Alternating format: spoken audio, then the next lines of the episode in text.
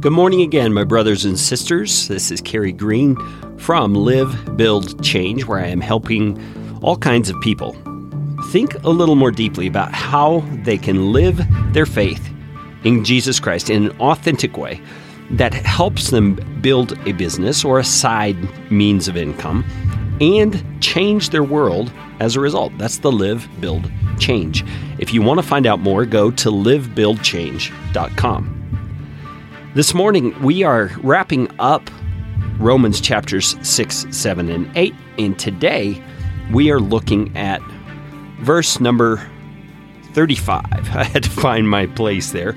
We're 35 and following. We spoke about this at the tail end of yesterday's episode. And this is such an encouraging section of Scripture. I hope that you have taken the time to meditate on this passage at some point in your Christian walk because it is just such an encouraging thing to know that Jesus Christ truly loves us and that that love is consistent and it is stable in spite of the inconsistencies and instabilities of life. Verse 35 says, Who shall separate us from the love of Christ?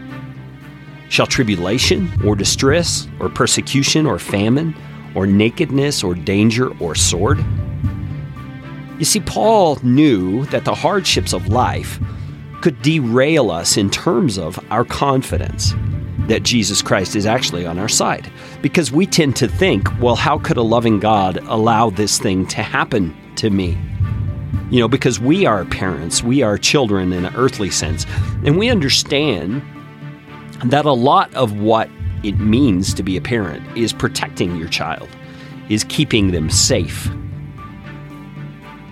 but I think sometimes we think along that line to our own detriment because we don't understand that our perspective on parenting, on what it means to be loving toward our children, is skewed by the sinful nature of the world we live in and by the sinful patterns that we have lived in and grown up under in our own experience.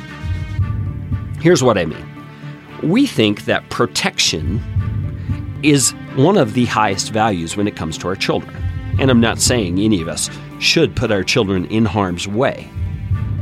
But I do think we live in a culture, especially in the Western world, where we value protection a little bit too much. We don't allow our children sometimes to experience pains or difficulties, or might I even say suffering, that actually will be beneficial to them in the long run. And it may sound odd to you, but think it through. The lessons you have learned in life that really have gone deep and have rooted in your heart the most are probably the ones you have learned through hardship. You've learned through mistakes you have made. They're those lessons learned from the school of hard knocks, right? That's how we tend to learn best as human beings. That's not to say we can't learn from mercy and from grace and from a lack of that kind of hard knocks learning. But I think you're getting the point. We as parents tend to think too often in terms of protection when there are times when we should let our children make mistakes. We should let them fall.